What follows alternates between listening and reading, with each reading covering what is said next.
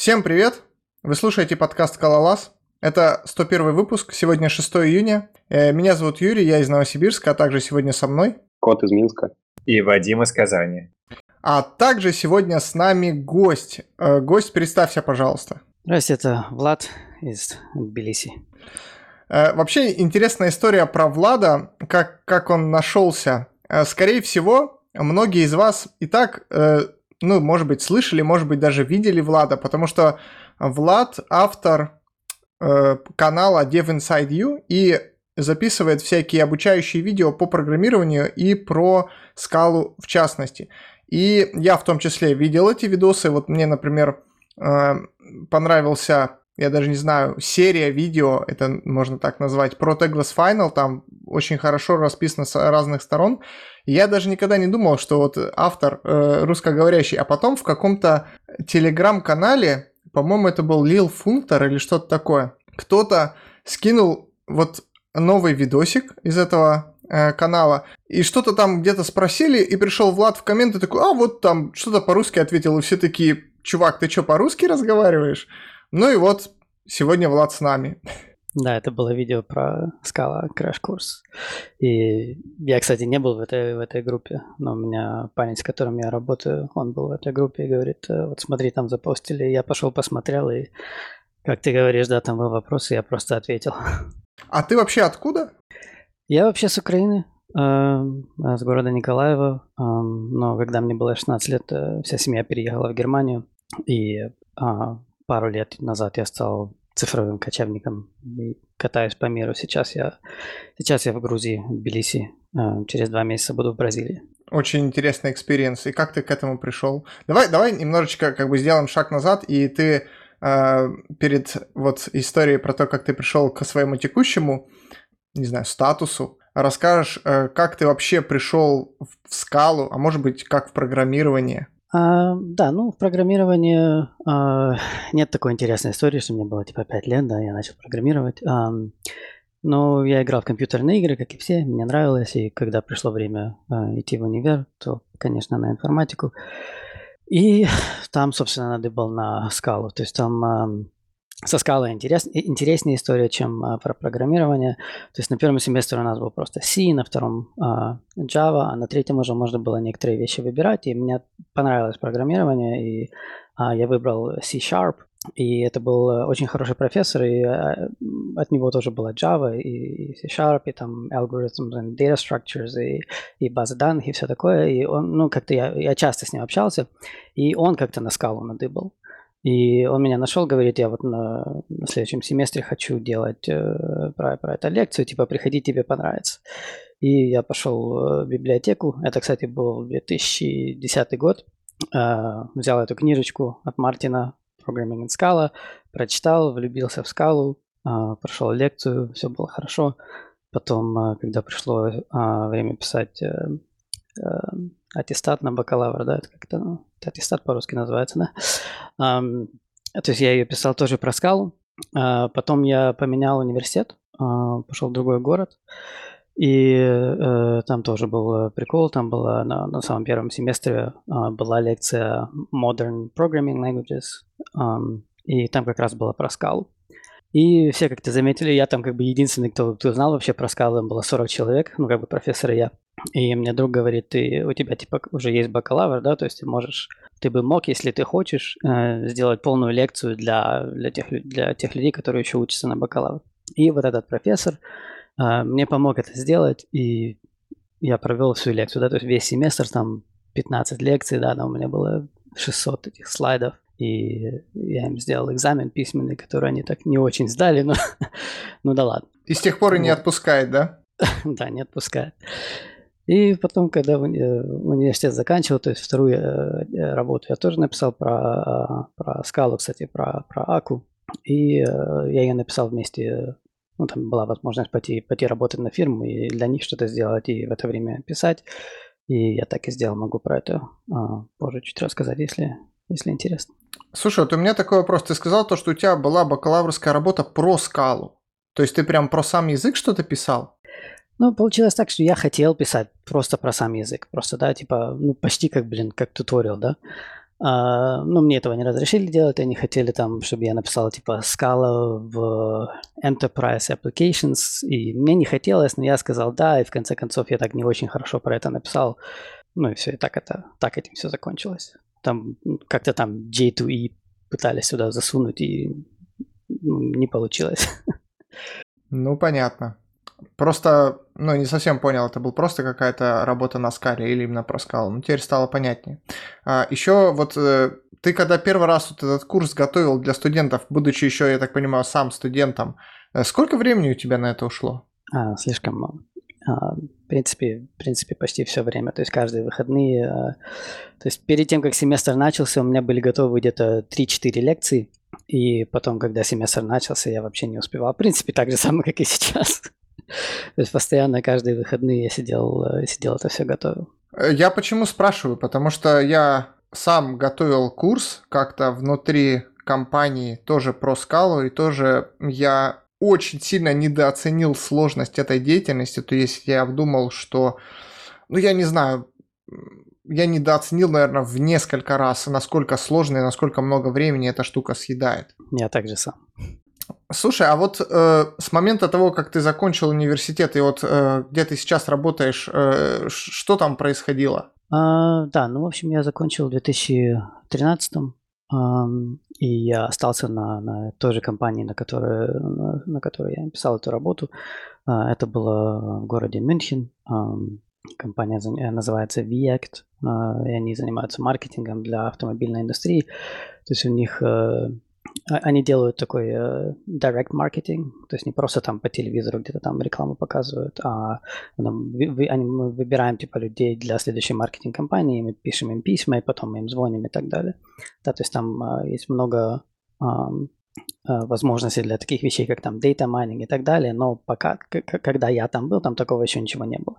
Там было все очень просто, то есть приходят э, э, CSV-файлы от наших клиентов, да, с какими-то там инвойсами, ну, с какими-то там счетами, и мы просто смотрим, вот, я типа два года назад купил колеса, а вот у нас сейчас будет маркетинговая компания про колеса, типа, так что заходи к нам. Вот. И у них, была, у них был монолит, это был маленький стартап, и монолит был на лифте. Знаете про лифт? Я помню такое вот название, слышали. да. Да, слово. Да, лифт это был один из, э, один из первых э, веб-фреймворков на Scala. Его даже хотели назвать, назвать Scala on Sales, типа как Ruby on Rails, но, слава богу, не назвали. Вот. Э, и у них был, была это вот, был монолит на на лифте, и а, он, конечно, у них постоянно падал, потому что вот это все, там вот это вот это все background processing, да, вот эти там парсить эти CSV, и потом там выбирать это все, они, они все это делали прямо в этом, в этом монолите, ничего даже не в бэкграунде. И я как раз хотел писать про Аку, и они такие говорят, ну, типа, приходи, напиши нам какой-нибудь там, типа, uh, poor man's version of Hadoop, да, типа, на Аки, и мы будем, типа, им пользоваться. Ну, вот я пошел и сделал. То есть у них был такой очень простенький стек, э, лифты, Mongo и ничего такого сложного. Потом я у них остался где-то лет 6 до 2018 года, и э, мне захотелось это покататься по миру, а, и я хотел искать э, работу по удаленке. А, ну я как бы забыл, да, сказать, что вот в это время я, я в 2017 начал этот YouTube канал, да. Вот. Ну, в общем, я хотел э, найти работу по удаленке, нашел одну фирмочку, у них э, был там AK, HTTP, Slick, то есть так, такой стандартный стек, но я у них еле-еле год проработал, там 11 месяцев, и потом ушел. Не ушел, меня как бы уволили, потому что начал этот COVID, и там тоже маленький был стартап, типа денег нет, я ушел. Вот. И сейчас, три месяца назад, я перешел на фирму, называется Avant Stay, um, и у них uh, давным-давно был Play, Потом uh, Play убрали, переписали все на Monix, uh, и сейчас uh, переписывает это все на Tagless Final. То есть там половина Monix и половина Tagless Final, и, и вот так. А тофу есть? И тофу есть. У нас там все есть. Удивительно. Код, ты должен порадоваться. Или наоборот взгрустнуть, что у тебя есть пользователи. Ну, Avant State я знаю. Там работают наши знакомые ребята довольно давно. Или раньше работали. То есть и Терехин там был, и Макс. А, вот, про Влада я не знал. Ну, я там только три месяца назад начал. Макс еще есть, Терехина нет. Ну ладно, давайте поедем дальше. Я хотел задать вопрос. Вот ты сказал, что там примерно в семнадцатом году начал свой YouTube канал. Я правильно понял, да? Да-да. Это было как раз вот 6 мая вышло первое видео, и то есть вот сейчас мы записываем 6 июня, то есть вот как раз 4 года и 1 месяц. А расскажи, почему ты вообще начал этот YouTube-канал? Очень хороший вопрос.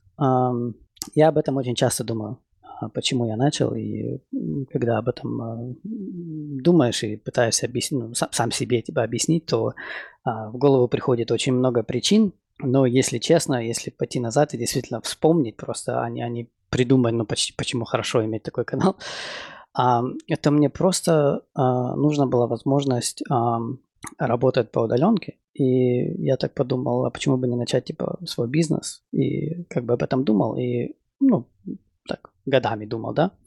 И потом как-то под руку подвалось, типа, подвалилось какой-то там... А, а, были такие люди, у них был YouTube-канал, и они продавали там всякие разные курсы, и я их уже знал, и они как раз сделали курсы про, типа, как, как, э, как быть там ютубером, как можно зарабатывать там на онлайн-бизнес, тра-ля-ля. Ну, я посмотрел, и я так подумал, а почему бы и нет. И э, там, кстати, э, ну, они рассказывали, как выбирать э, как бы тему канала. И в это время я еще не был уверен, что я вообще буду делать канал про скалу. Но как бы я уже, я уже как бы хотел делать канал про что-нибудь. Я, я размышлял делать канал про какие-нибудь э, software review, да, то есть брать какую-нибудь там программку и там делать какой-нибудь ревью.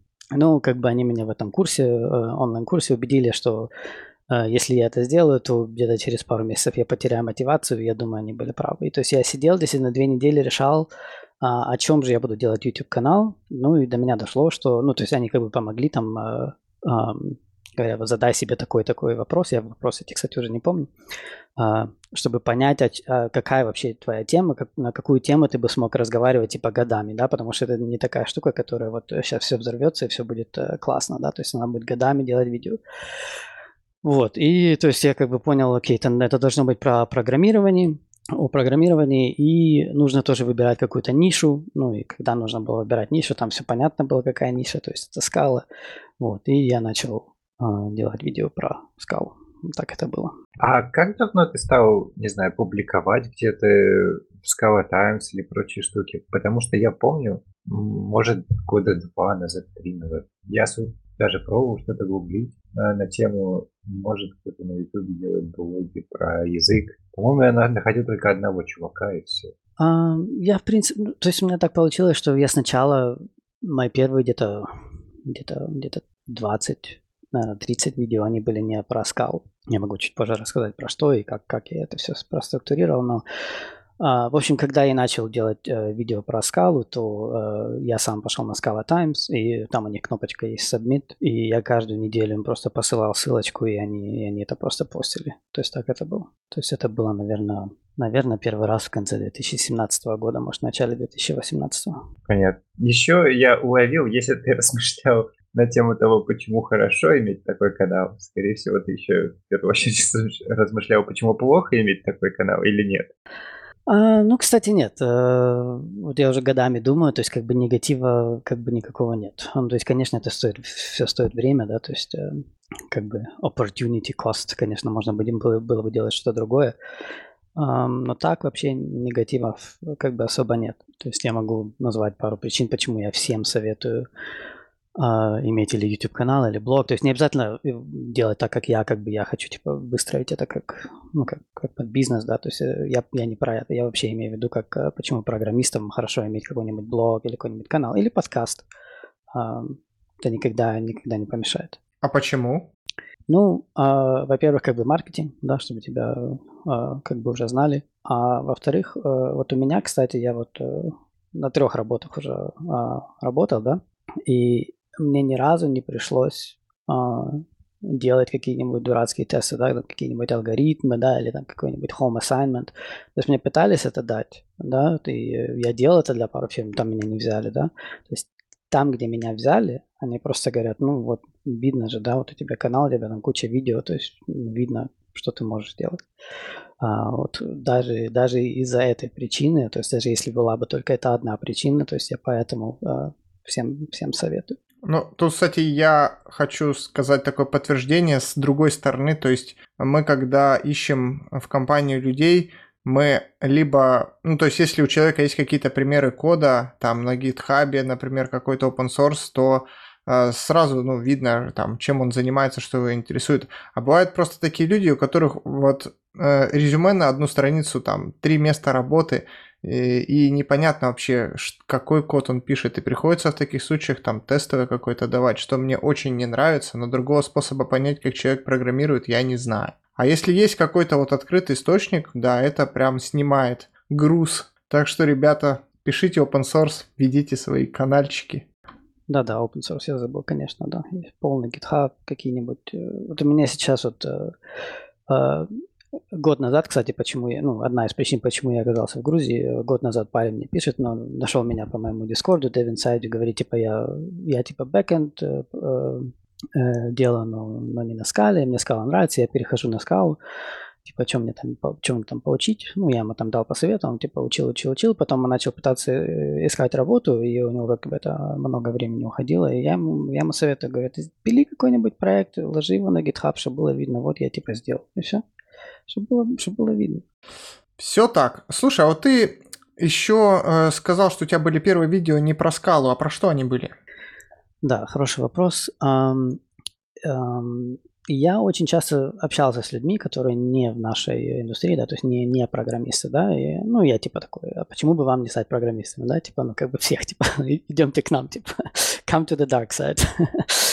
um, и я слышал кучу всяких там отмазок, там, например, например, там я не очень хорошо говорю по-английски, или я там не очень быстро печатаю, или мне это там не нравится, а я такой, а ты даже не пробовал, ну туда-сюда. И то есть, то есть, когда я начал этот YouTube канал, то есть я вначале хотел людям объяснить вообще, ну вот, которые вообще понятия не имеют о программировании, вот как бы с нуля, как бы хотел людей научить, действительно. То есть в самом начале я просто рассказал что вообще надо, и куда вы вообще идете, и что вас там вообще ожидает. Первые, первые где-то 10 видео были просто там 8 минут, там, где я просто сижу перед камерой и, и что-то рассказываю, да. Вот. И в, в одном из этих видео я говорю, типа, что э, не будет такого, что вы вот посмотрите мой канал, да, посмотрите там все мои видео или посмотрите там другой канал и там все видео, да, и не будет типа из вас, из вас программистов, да, то есть вы никогда не закончите э, учиться, всегда будете чему-то новому учиться, и постоянно нужно самому руками что-то делать, да, то есть не, не хватит ничего там типа послушать и, и не будете вы это сразу уметь. Вот. И чтобы это как бы доказать, у меня такая идея была, а, я возьму какой-нибудь э, язык, на котором я никогда не писал, напишу что-нибудь, что-нибудь маленькое, а, покажу всем, я скажу, типа, это как бы не, не туториал, да, это просто как бы overview, как вот такой обычный проект создается. А, там даже немножко было user stories, да, там были тесты, и вот как вот такой, ну, как бы life cycle такого проекта. Да, я написал это на питоне, это был плагин для, для Sublime, он в, эм, в этой в статус-бар внизу в Sublime показывает э, песню, которая играет э, в Spotify. Да, то есть э, там Spotify, OS2, да, то есть подсоединяется, просто показывает какую песенку. Вот, и я вот это сделал, это было 10, 10 видео, я даже показал, ну, я типа запаблишил этот, этот плагин, там можно это через Sublime делать, у них там есть package control, это фигня всякая, да.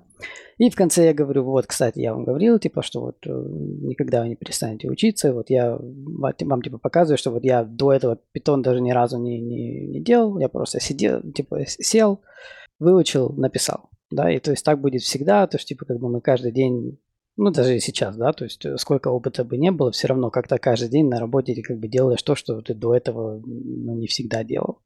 Вот, и то есть вот это уже ушло где-то первые 20 видео. Потом я как бы начал, эм, ну, как бы при, пришло время э, все-таки объяснять, э, ну, как, ну, чему-то учить, да, действительно, а не просто, не просто что-то, что-то втирать. И, ну, и, конечно, про скалу, да, и вот я создал первый плейлист, эм, эм, э, Scala как, как типа первый язык, Scala your first programming language. Да, и там было где-то 25 видео. И потом а, у меня такое чувство появилось, что надо, надо какой-нибудь проектик писать. И еще нужно учить про немножко про компьютер science, да, то есть совсем чуть-чуть там про алгоритмы, там algorithmic complexity, вот это там big O notation и так далее. И я сделал этот еще один плейлист, который назывался Homegrown Scala Collections, там где я просто um, написал свою библиотеку про collections. очень простую, да, там просто там set, list, trees и так далее, да. И там как раз э, пришло время объяснять там generics и implicits и вот такие вот всякие, такие вот всякие вещи. И этот плейлист, я, я вообще-то хотел, я думал, там, там будет где-то 5 видео, да, ну, может, там 6, и я, типа, дойду до стримов и покажу людям, людям стримы, да, потому что я хотел очень показать эти, э, не только рекурсию, а тоже ко-рекурсию, да, то есть, чтобы там были не только... То есть сначала я хотел дойти до фолдов, да, показать, типа, там всем там, типа, flat map и fold, а потом, типа, стримы и unfold показать. Я думал, ну, будет там где-то 5-8 видео. Ну, вот, это в конце было где-то 50 видео, то есть у меня ушло больше года на этот плейлист. И то есть вот это вот первые где-то 100 видео, это вот можно их смотреть прям, прямо с нуля и по порядку, и, и это будет уравниваться, ну, примерно, ну, примерно как бакалавру. Ну, конечно, только по программированию. То есть, когда, когда вы действительно в универе, то э, вы будете учить вещи про немножко остальные вещи тоже, но здесь э, фокус только на программировании. Очень интересно, конечно. Я видел, когда еще выходили эти Homegrown Scala Collections, мне, э, я сами видосики не смотрел, э, мне казалось, что это разработчики скалы э, пишут про то, ну, типа, как, э, почему стандартная библиотека коллекции выглядит вот так, как она выглядит. Но, как оказалось, нет. Ну ладно, это был какой-то оф-топ. Расскажи, вот э, ты, кстати, сказал, что скала как первый язык. А почему ты считаешь, что вообще скала хорошо подходит как первый язык? Или, или это не так? А, это так. А, потому что скала очень э, регулярный язык. И когда программирование объяснять а, первый раз, то если это делать не в таком регулярном языке, как скале, то придется пользоваться другими э, вещами, как там всякими там картинками, как там UML вот эти диаграммы, да, или что-нибудь. А в скале прям, прям синтаксис такой, что он, э, он просто имеет, он как-то имеет смысл. А, я помню, когда, когда Kotlin выходил, когда это, по-моему, был вот этот Google I.O., там, где они это все представляют. Я помню, они рассказывали про Kotlin, и я что-то посмотрел. Я тогда, тогда у меня уже было где-то 5 лет скалы. И вот он рассказывает, рассказывает, я такой смотрю, о, типа, они много, синтаксиса взяли, взяли от скалы, типа, очень интересно. А потом они рассказывают про um, uh, curried, uh, curried functions, да, или curried uh, uh, parameter lists. Uh, то есть в скале оно как-то им, имеет смысл, да, то есть uh, curried functions, да, это, это, это функция, у которых uh, в скале есть такой синтаксис, да, типа два, два параметра lists, а вообще это типа одна функция, у которой um, или один параметр, несколько параметров, но один, один список, и она возвращает другую функцию. Да? И в Kotlin они так сделали просто, они сказали, вот если у тебя просто последний параметр, а, это, это, это функция, да, то есть если последний параметр это лямбда, то тогда можно описать, как будто бы у этой функции два, два списка, да, то есть два, два параметра лист. И вот я вот это увидел и выключил это видео. Просто, ну, ну смысла не имеет, да, то есть просто кто-то, вот кому-то это пришло в голову, и они вот так решили, что так сделать, да. А в скале этому как бы был, был смысл. Вот это один из примеров, и таких примеров очень много. То есть синтаксис очень регулярный, а, слушай, слушай, а больше. что значит регулярный? Можешь вот этот термин раскрыть э, более подробно, потому что, ну, вот я не скажу, что это прям такой ходовой термин. А, ну, я не знаю, как, как регулярный, а, что регулярно конкретно значит, но когда я, я имею в виду а, регулярный, я имею в виду, что а, мало, а, мало exceptions в, в синтаксе, да, то есть, а, например, а, а, scope, да, то есть э, у вас может быть какой-нибудь val, внутри может быть dev, внутри может быть класс, внутри может быть object, внутри может быть trait и так далее, да, то есть нет никаких э, ли, лимитов такой, да, то есть у вас просто есть scope, и ты можешь внутри делать что-то хочешь, и нет никаких uh, exceptions. Так же самое, например, то же самое со скопом, да, вот э, это моя, одна из моих любимых тем, это uh, packages и namespaces. Вот я, кстати, вот эти вот видео, которые сейчас вышли, да, в скале можно, можно пользоваться пакетами как namespaces из uh, C-Sharp. И тогда они выглядят как, как обычные объекты, да, или как обычный бал, или как оби- обычный dev. То есть у вас пакет, внутри пакет, внутри пакет, внутри объект, внутри класс, да. То есть если у вас там что-нибудь где-то посередине, где-то private, то оно работает так же самое, как будто бы если бы это был просто val или просто dev. То есть нет никаких вот э, и, и, и регулярности нет никакой. Вот об этом я. И поэтому как бы его легко легко учить. Потому что обычно, когда на другом каком-то языке, то есть Ты объясняешь, объясняешь, объясняешь, потом говоришь, да, а вот здесь оно так не работает. Это обычно так. Я очень понимаю это, и я припоминаю, что Одерский очень часто, ну не то чтобы очень, но периодически про это напоминает на всяких докладах э, про размер синтаксиса языка э, и показывает, что вот у скалы, в принципе, сам синтаксис, он очень маленький. И э, сравнивая там с другими современными языками, типа даже Java, в Java больше синтаксиса, потому что просто больше всяких исключительных ситуаций. А, и там пока что, типа, в скале мало, там в, э, в Haskell, который базовый, по-моему, без всяких экстеншенов, там еще меньше. Потом идет там Java, где больше, потом Kotlin, где еще больше, потом C-Sharp, который просто улетает куда-то в небеса. А, то есть, ну, да, это вот про это. Да, и, кстати, мы сейчас э, уходим в другую сторону, да, то есть скала 3, как раз он он изменил как бы свое мнение, он говорит, да, язык типа маленький, но у этого типа очень много как бы сайд-эффектов, то есть э, лучше, э, лучше людям давать уже э, решения на проблемы, которые у них есть, а не заставлять их э, как раз вот из это, не, не давать им вот эту вот флексибильность, чтобы они могли вот сделать, что хотят, а лучше давать вот вам, вот вам типа вот так type classes, вот так вот given, и не надо вам ни с чем мучиться. Да. Ну, это трейдов. Ну да, это самая любимая отмазка. Senior engineer.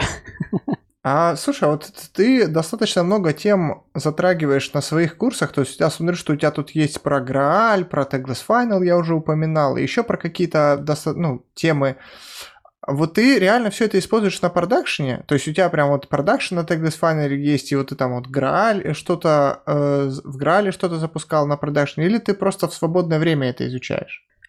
Ну, во-первых, все постоянно меняется, когда, э, когда я делал эти, эти видосы, то есть я это просто изучал в свободное время, да, то есть не было никакого ни граля, не было никакого tagless final, то есть когда я делал весь этот плейлист, я не пользовался им продакшн, и, по-моему, по-моему, в самом последнем видео я, кстати, это сказал, что я им не пользовался в продакшн, просто мне было интересно, я сел, выучил, сделал плейлист. Um, а сейчас, как я уже сказал, да, то есть сейчас, э, да, сейчас мы делаем tagless final, а, кстати, ну, пока не очень хороший, потому что ну, вся, вся, вся база была на, на Monix написана, и сначала был там Play, да. Uh, ну, кстати, Граль у нас тоже есть Native Images, но, но это я, я, я ничего из этого не делал, да, то есть я только три месяца назад uh, начал.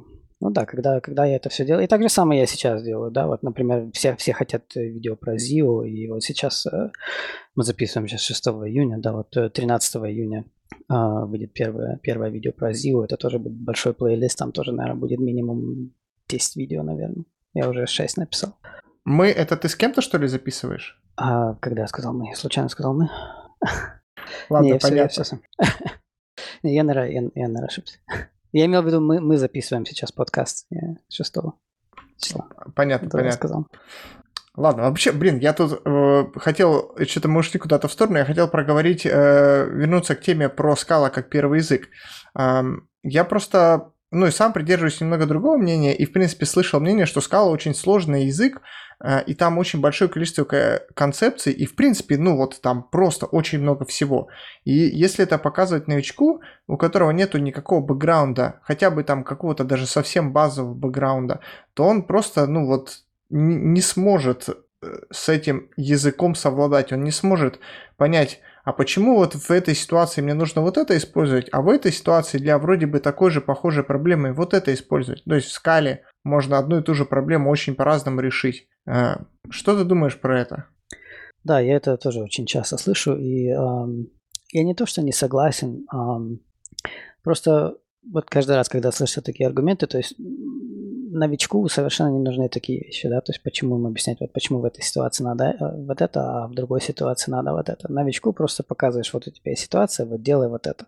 Пройдет пару лет, потом он увидит, что, а, можно это еще делать по-другому, да, то есть такая же проблема, как с SBT, да, то есть все плачут, вот SBT сложный, SBT сложный, а в самом начале, да, то есть если его взять, если там вообще ничего не устраивает, он просто работает из коробки, и там сложного ничего нет. И так же, сам, так же в скале, да, то есть э, я согласен, что скала это не такой язык, что можно э, просто посидеть на одних выходных и там с питона перейти, перейти на скалу.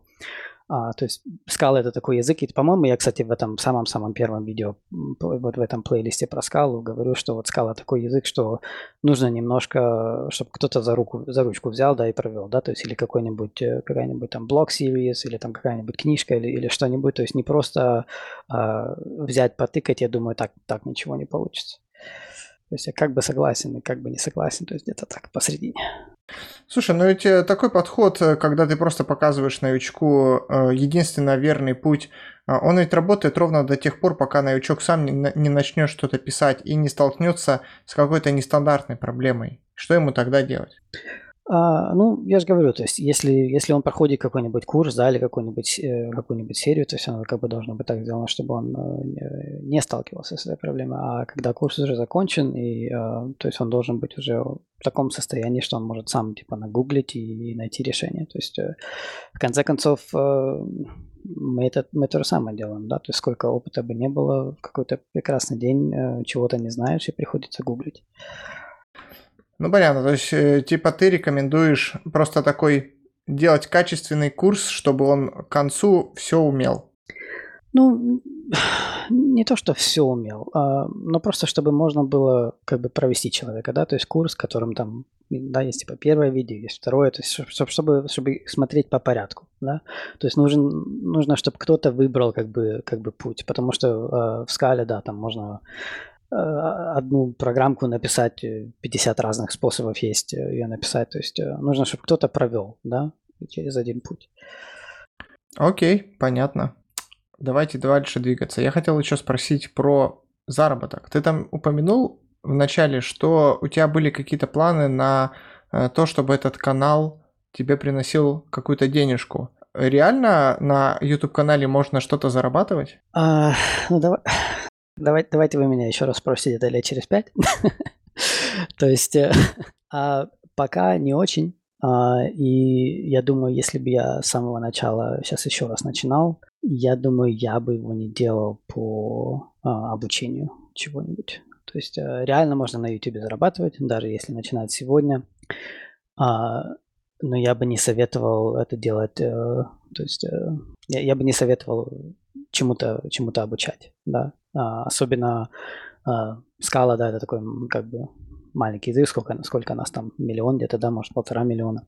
То есть, э, да, то есть вообще-то можно, но вот на таких вещах я бы, я бы не советовал. Я могу вообще объяснить, как, э, как вообще на YouTube деньги зарабатываются, если, если интересно. Слушай, а вот про вот миллион, полтора миллиона, это откуда такие цифры?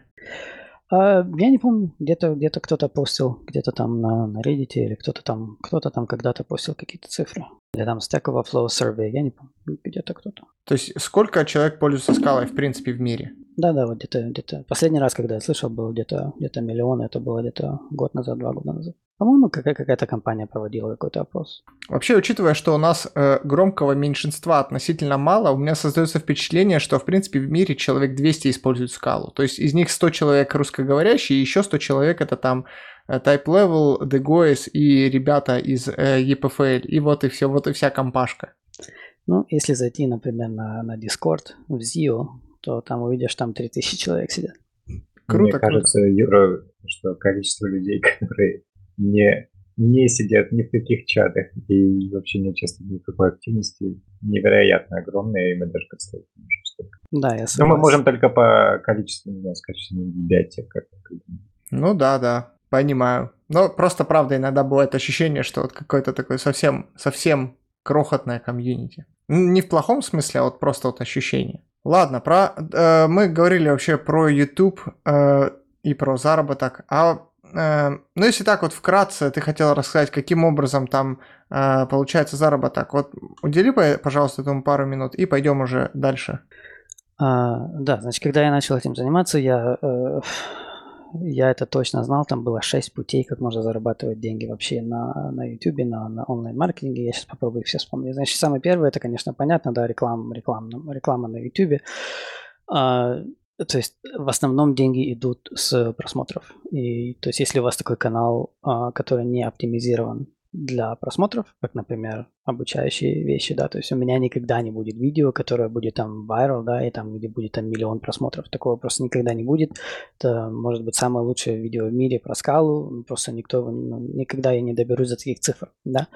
То есть мой канал не оптимирован для а, денег а, с рекламы, да, ну, а, но, но это как бы первый, первый способ, да, то есть реклама. Это реклама, которая автоматически включает, э, включает YouTube. Если хотите, я могу про детали немножко позже рассказать. Второй способ – это э, спонсоры. Да, то есть э, кто-то смотрит, вот ты делаешь видео про скалу, а у нас, например, э, например, вот этот Hydra был этот компилятор, да, то есть, например, да, они ко мне приходят, говорят, вот, пожалуйста, расскажи там про Hydra, например, да, я им типа расскажу, мне за это заплатят денежку. То есть это второй способ. А, третий способ – это что-то продавать. А, две разные вещи, которые можно продавать. Одна – это merchandise, да, то есть там всякие там футболки, там с лого, там всякие там чашечки с лого, да. А, вторая вещь – это продавать какие-нибудь, в моем случае, какие-нибудь курсы, да, то есть какой-нибудь курс про скалу, какой-нибудь там курс там про ZIO, это можно продавать, да, то есть уже уже а, четыре способа. А, еще один способ есть. А, в YouTube есть такая вещь, а, это называется, не помню, как это называется. А, называется какие-то э, networks, да, то есть там соединяют несколько каналов, а, то есть они как бы... Это, это что-то типа паблишера, да, то есть э, есть такие фирмы, э, они как бы нанимают э, ютуберов, и они как бы делают для них промоушен, и и для, из-за этого у них как бы больше просмотров, из-за этого у них больше денег с рекламы. Но это а, в наше время это делает, это, это не советую. То есть там такая же проблема, как э, с паблишерами, с, там, с music, music label и так далее. То есть как бы а, у этих паблишеров и music labels у них как бы больше а, benefit идет, а, чем, а, чем у вас как, как ютубера, да. И э, шестая вещь это donations, да, то есть вещи как, как у вас, как у меня, Patreon, а, GitHub Sponsors и так далее. А, в YouTube тоже, кстати, есть memberships, да. Кстати, GitHub Sponsors очень мало людей знают. И, кстати, сейчас седьмая вещь есть, да. Сейчас э, очень много людей начинают э, стримить. То есть раньше это было в основном а, на Twitch, да, все стримили, в основном это был гейминг. А сейчас стриминг становится так популярно, что а, на YouTube можно стримить, и а, много людей стримят для а, то есть не для того, чтобы было бы больше подписчиков, а просто для того, чтобы общаться с подписчиками. И когда вы стримите, а, смотря в какой стране вы находитесь, а, в это время вам могут люди а, тоже там бросать там 5 долларов, 10 долларов, и они могут подписываться. То есть так же самое, как на Патреоне можно подписываться, можно подписываться на YouTube. То есть не просто подписываться, это называется по-английски uh, membership, да, и то есть они, uh, их будет как-то лучше видно, лучше видно в чатике, если они там что-то пишут, то будет uh, сразу, сразу видно и так далее. То есть они каждый месяц что-то платят, как на Патреоне. То есть вот это 7 способов uh, зарабатывать деньги на YouTube и ну и в принципе вообще в таких э, онлайн вещах. То есть так же самое можно, на, если есть блог, да, то есть тоже можно какую-нибудь рекламку делать и так далее. Ну вот из твоего рассказа я так понимаю, что в принципе вот твой канал, он не то чтобы входит вот э, в топ по заработку. Да, то есть на рекламе, на рекламе я никогда не заработаю.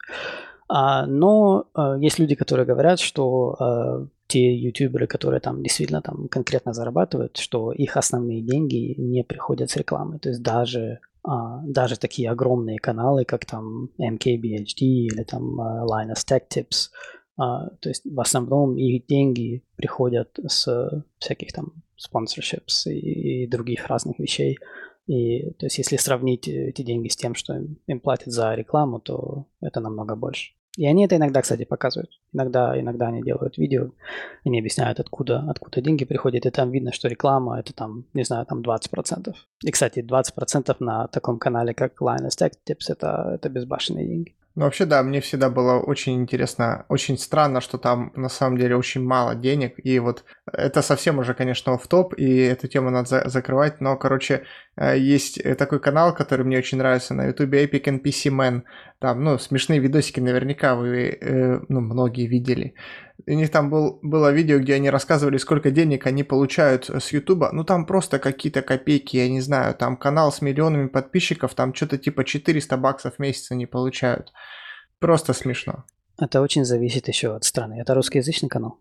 Нет. Ну, не знаю, потому что я слышал, что русскоязычные каналы как бы им, им платят меньше, потому что реклама для тех, которые говорят по-русски, где они живут, они живут в основном в России, там денег меньше и так далее. То есть из-за этого с рекламы не зарабатывают меньше. То есть э, если вы хотите открыть свой YouTube канал, я советую делать на английском.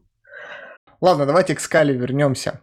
А, а вот получается, что у тебя там целая куча видео, а ты их э, каким образом темы придумываешь? Ты как-то с рабочей практики эти темы э, берешь? И вообще, используешь ли ты свои видео на работе?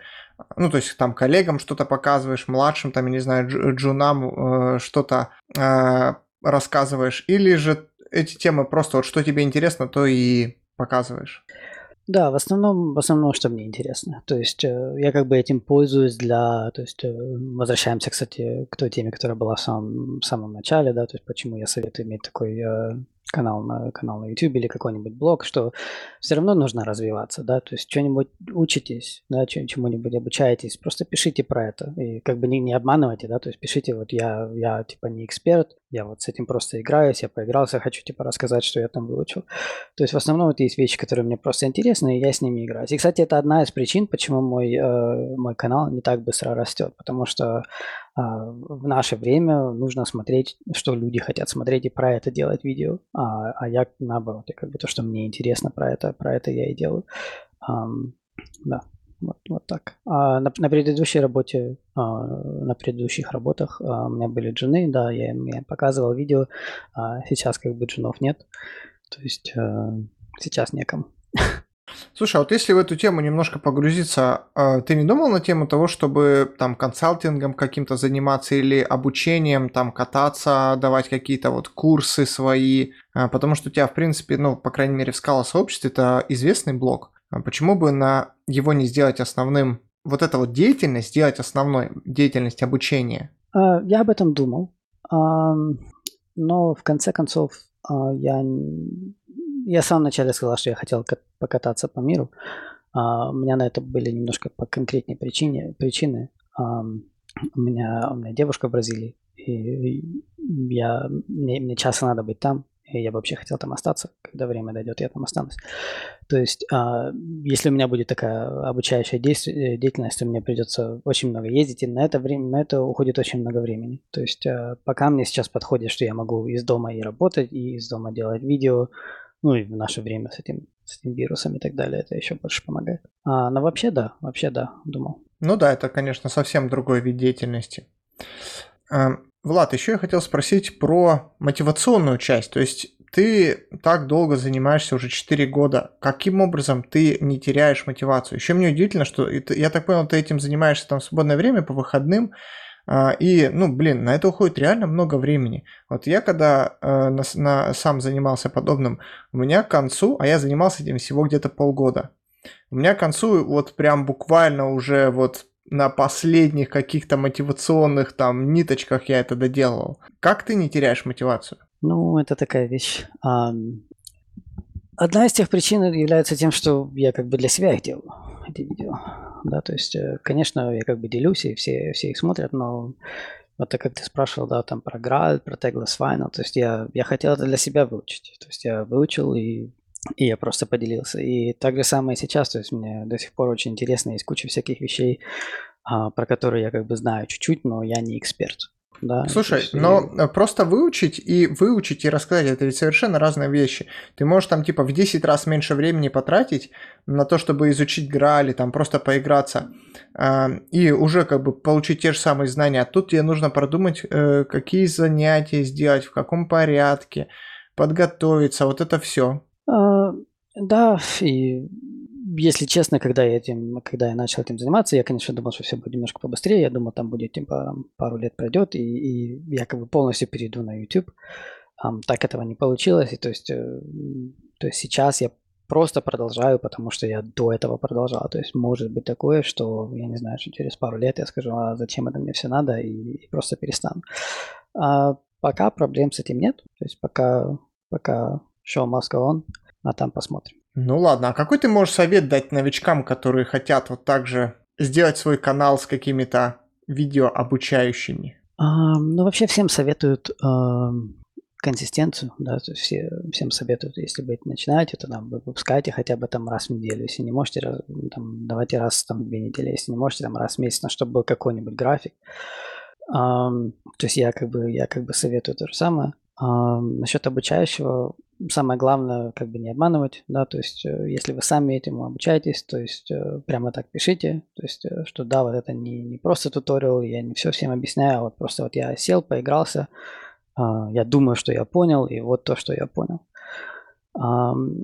Совет насчет вообще контента. В наше время как-то видео больше котируется, чем всякие блоги. Хотя для программирования блоги очень, очень а, очень тоже котируется.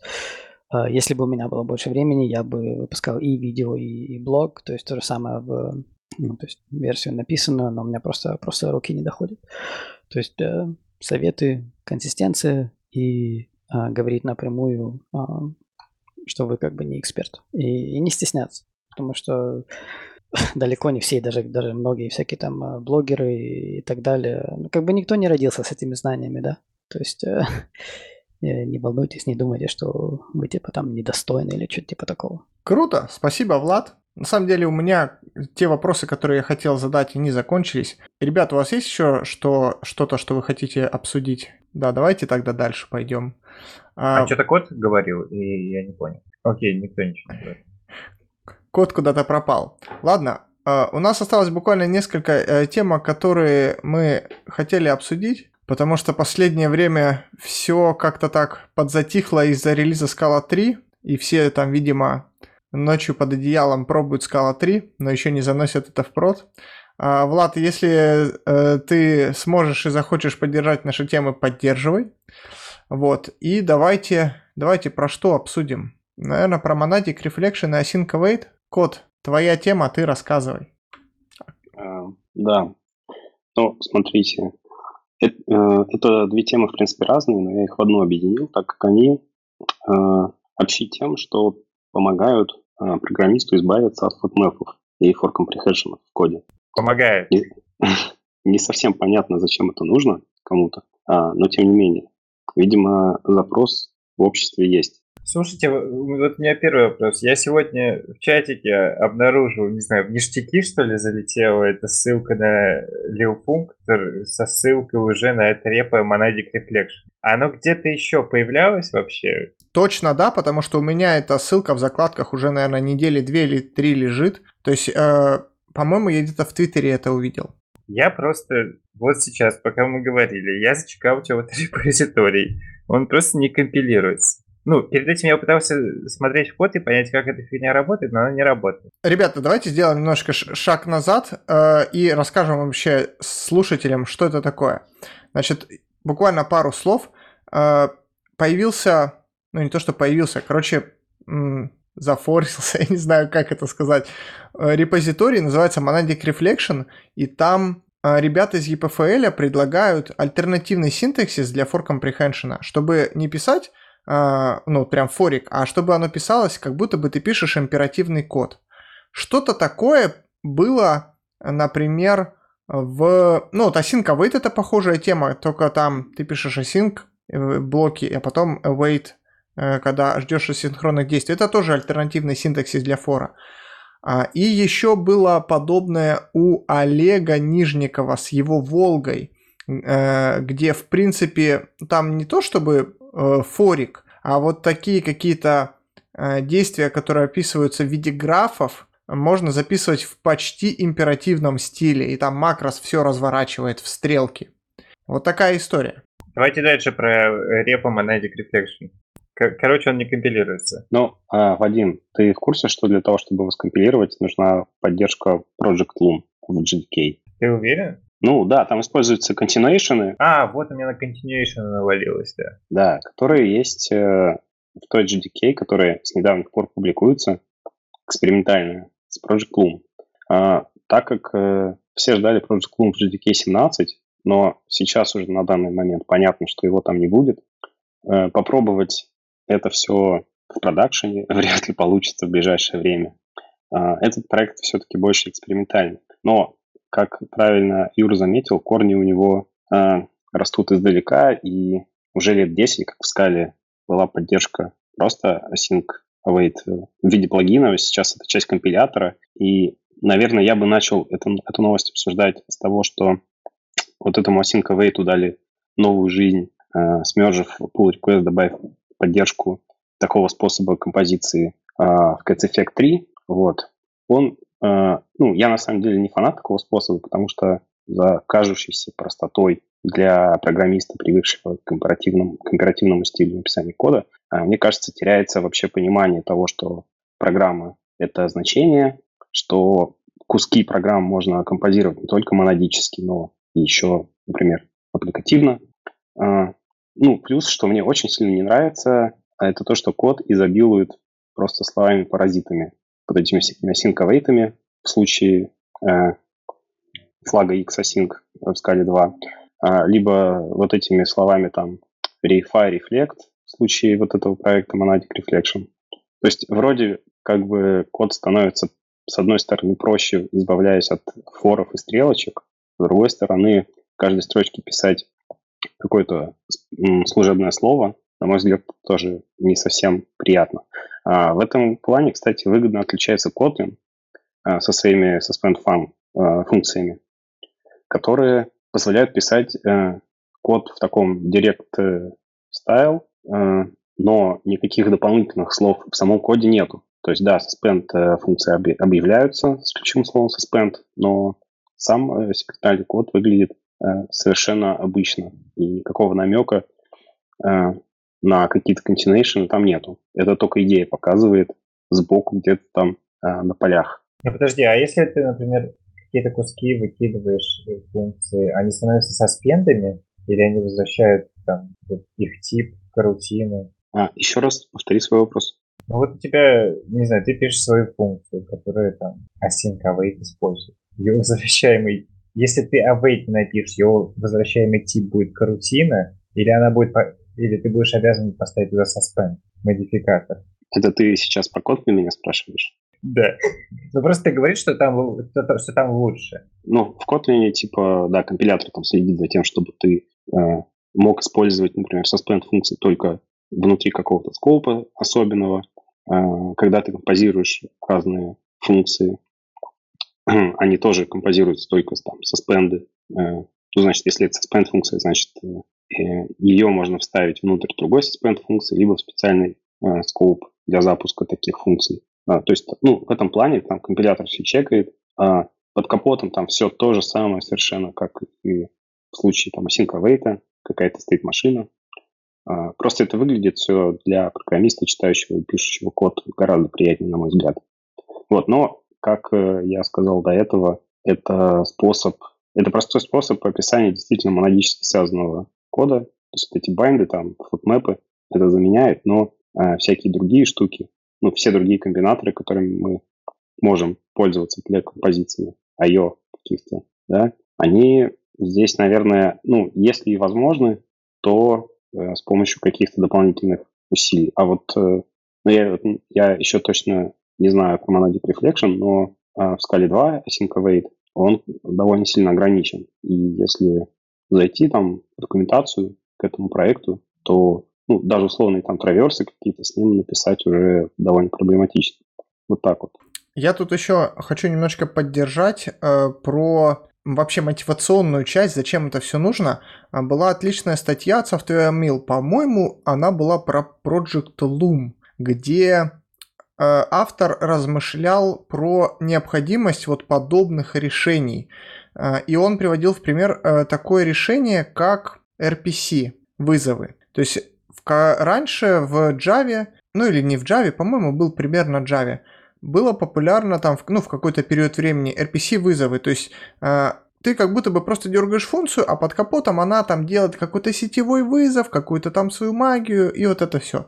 И преподноси, преподносилось это все под соусом того, что ты просто пишешь как будто бы и синхронные, и асинхронные действия одинаково, но как они уже там под капотом сделаны, тебя как программиста не должно волновать. И в итоге это все развалилось о действительность, а именно о необходимость по-разному работать с такими вызовами. То есть, если у тебя просто обычный синхронный вызов, ты там, не знаю, что-то считаешь, какую-то там, не знаю, валидацию проводишь, ну вот просто что-то, какое-то синхронное действие, это одно. А когда ты делаешь какое-то асинхронное действие, когда ты дергаешь какой-нибудь удаленный сервер по HTTP, когда ты там, не знаю, что-нибудь в какую-нибудь очередь кидаешь или из очереди какой-нибудь консюмишь, это совершенно другое. Там может что-то пойти не так, может сеть оборваться, может там нужно ретрай какой-то сделать, а, может быть что-то пойдет не так с форматами и вообще куча вещей может пойти не так. И работать с ними точно так же, как с обычными синхронными функциями, невозможно. И вот эта тема вся с async await, она очень похожа на эту же идею, что а давайте вот мы уберем вот это вот отличие синхронных и асинхронных операций в коде и сделаем их как будто бы вот они одинаковые, по крайней мере, по написанию. Ну так это же не так, и это все разобьется о ту же самую действительность. Я, в принципе, э, понимаю иногда вот это, потому что, ну, часто, правда, ты просто вот все пишешь в одном огромном форе, и каких-то обычных синхронных действий у тебя не так много. А, но это далеко не всегда, э, ну, то есть это не, не может быть дефолтом, на мой взгляд. Или наоборот нужно тогда делать, э, чтобы все как будто бы по умолчанию асинхронное. Асинхронные действия это как бы подмножество э, асинхронных, э, просто упрощенных. Может быть тогда и получится ну, сделать чтобы это все было красиво, но сам язык должен быть вокруг этого построен, вокруг этой концепции. А на современных языках, ну, по крайней мере, вот обычных мейнстримовых языках ведь не так. То есть там стандартно это синхронный вызов, а асинхронный это уже что-то более сложное. А, слушай, ну любая IO монада или ее аналог, они как раз и скрывают это различие между синхронным и асинхронным кодом. То есть, ну, по сути, когда мы пишем в tagless final стиле или с помощью IO, SDIL и так далее, для нас э, как раз от нас скрыта реализация мы не знаем, какой там этот метод, асинхронный или синхронный, мы их одинаково композируем с помощью bind а. Я, наверное, не совсем точно выразился, я имел в виду э, функции с side-эффектами и функции без side-эффектов. Вот так. То есть обычно, ну не то, что обычно, часто side-эффектующие функции, они асинхронные, и там с ними больше возни, а когда речь идет о просто чистых функциях, с ними, ну, все намного проще. Вот, а ты как относишься к async await? А, ну, я скажу, я лет 10 назад писал на C-Sharp, и там у них уже был этот await э, встроен. Потом а, через пару лет эта фигня появилась э, в JavaScript.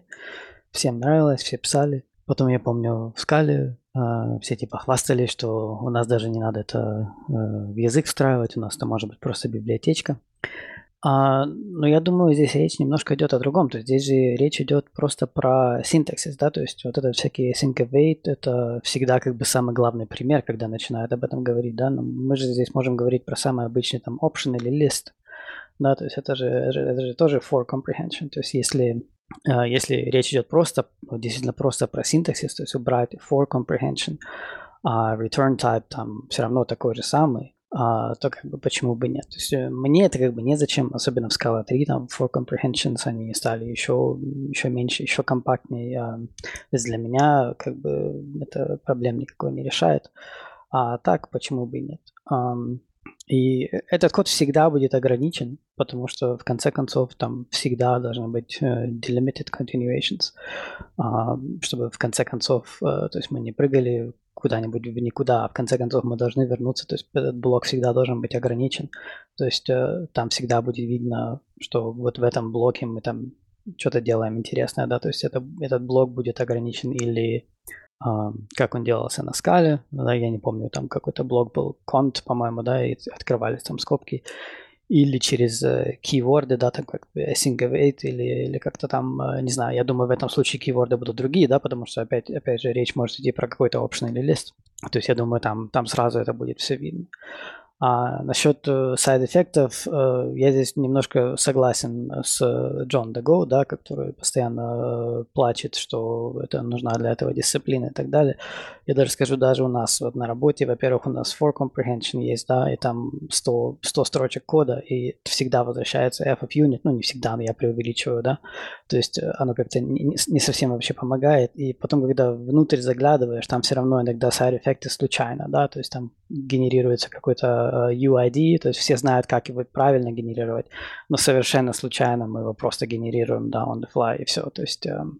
То есть for comprehension от этого никак не спасают. Но, еще раз говорю, то есть для меня это никакой проблемы вообще не решает. А для новых людей не знаю. Если честно, может, может им даже сложнее будет это понять. Потому что там опять, мы опять что-то прячем, да, то есть опять надо будет потом копаться это, и это понимать. Ну, тогда я на эту тему могу только, это, получается, всех расстроить.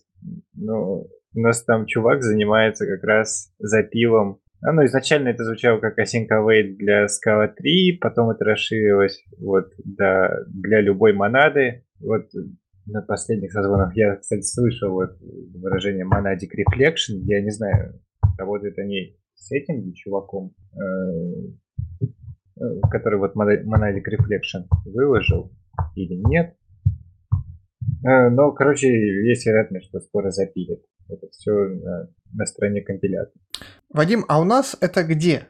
У нас э, Virtus Lab. А запилят где? В Металсе? Scala 3. А, понятно. То есть будет просто флажочек и синтаксис подтянулся. Понятия не имею, как будет. Там типа можно будет э, задать синтаксис для любой монадки. Что-то вот такое. Да, кстати, я забыл сказать, то есть в этом была тоже проблема, да, то есть везде, там и в C-Sharp, и в JavaScript, и даже вот э, в этих наших скала библиотеках там всегда была проблема, что там уже был future, да, то есть там нельзя было свою монадку подсунуть. Что, поехали дальше? На самом деле я тут могу сделать только э, вывод, э, что подход старый, библиотечки все появляются и появляются, и непонятно, к чему это придет. Будем смотреть. Следующая тема у нас снова от кота. Ну, наверное, большую часть от кота, про э, Scala 3 макросы. Э, вышла, э, вышла статья от Software опять статья от Software э, про Scala 3 макросы, про то, как ими пользоваться. У меня эта статья в закладках э, э, лежит, но я ее не читал, она реально очень большая.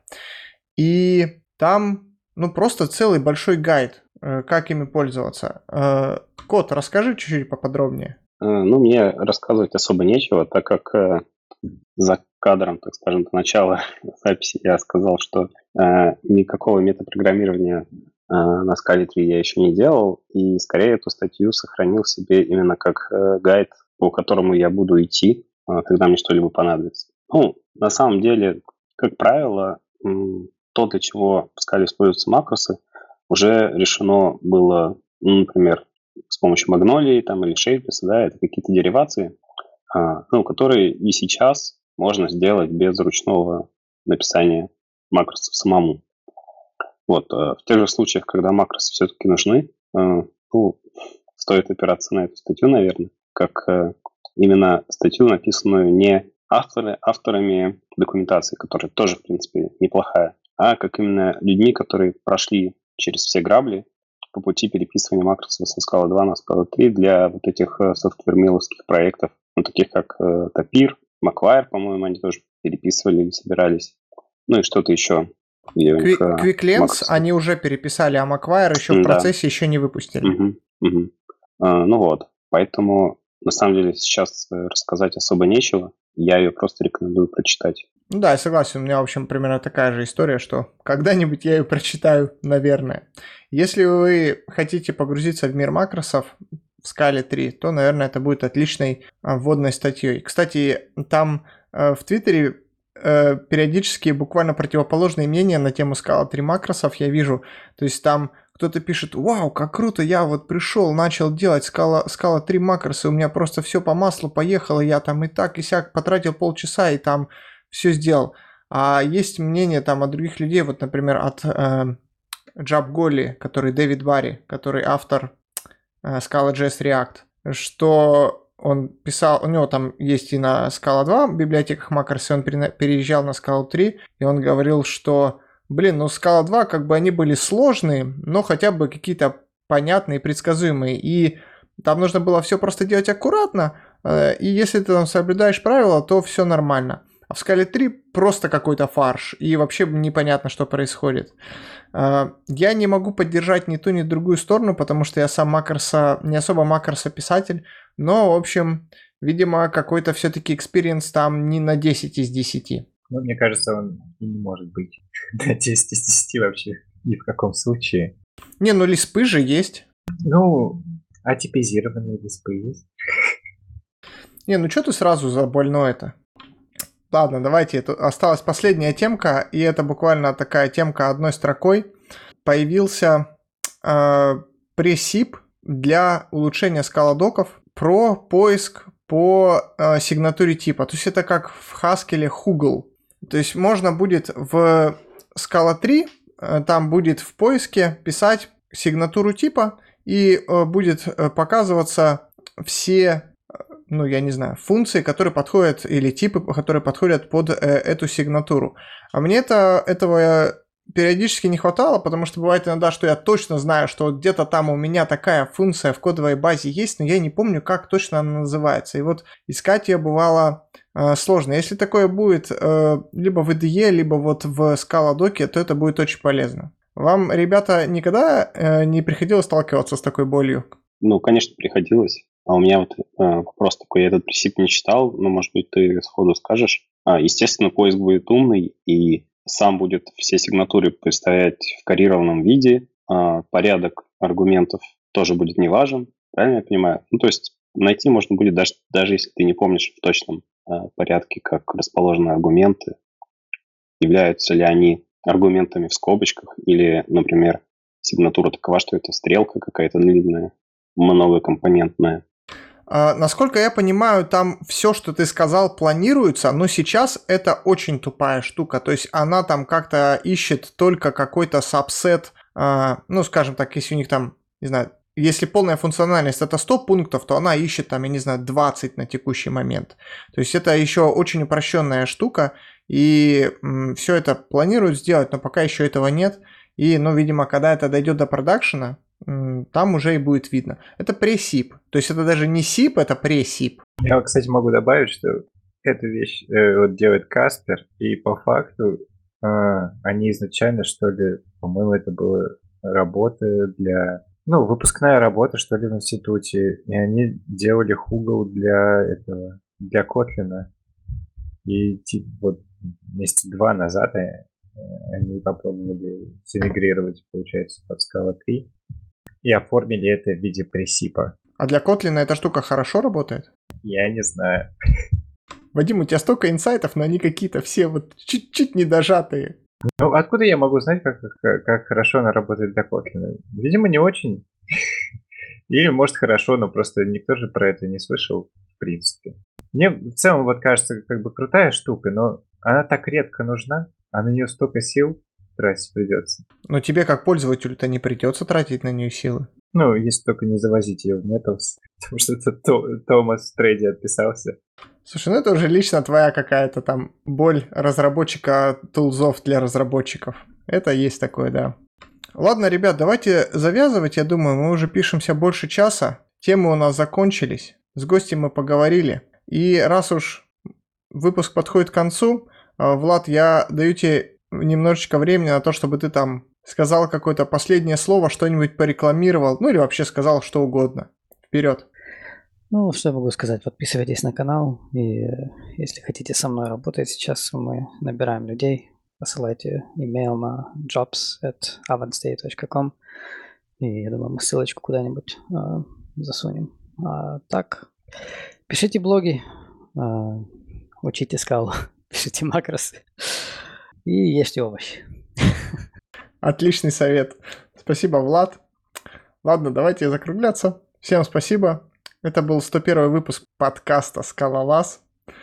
Меня зовут Юрий, я из Новосибирска. Всем пока. Кот из Минска. Всем пока. И также всем пока от Вадима из Казани. И еще раз Влад из. Всем пока.